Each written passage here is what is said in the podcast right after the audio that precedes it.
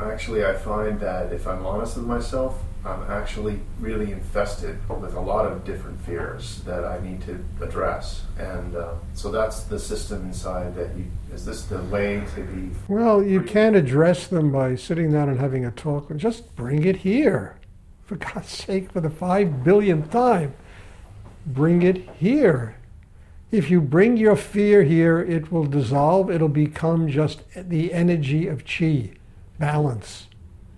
If you bring your insecurity here, it'll change. You don't have to understand it. You don't have to sit down and analyze your fear. You'll make yourself insane. Bring it here. And then one day it'll be gone.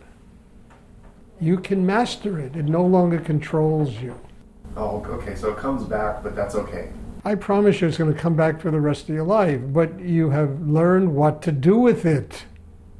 You know, when you, you know, a plumber, you know, there's a, there's a leak in a faucet, they know what to do with it. You know, they don't just analyze it, well, it's this and that. They know, they've learned, they've mastered their trade, they can fix it. Electricians can fix things. You understand?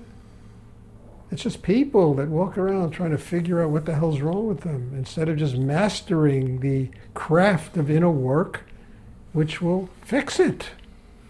What I teach is so simple that it just goes past almost everybody. It goes past people. No, it's got to be more complicated than that. It can't be that simple.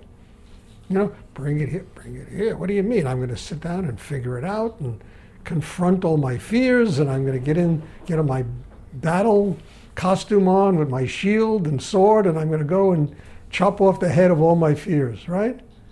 Meanwhile, you waste so much energy doing that shit that your fear just chops your head off.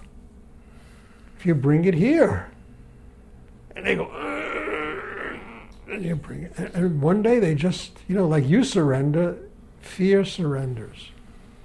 Can't fight you anymore. You become too strong in yourself for it.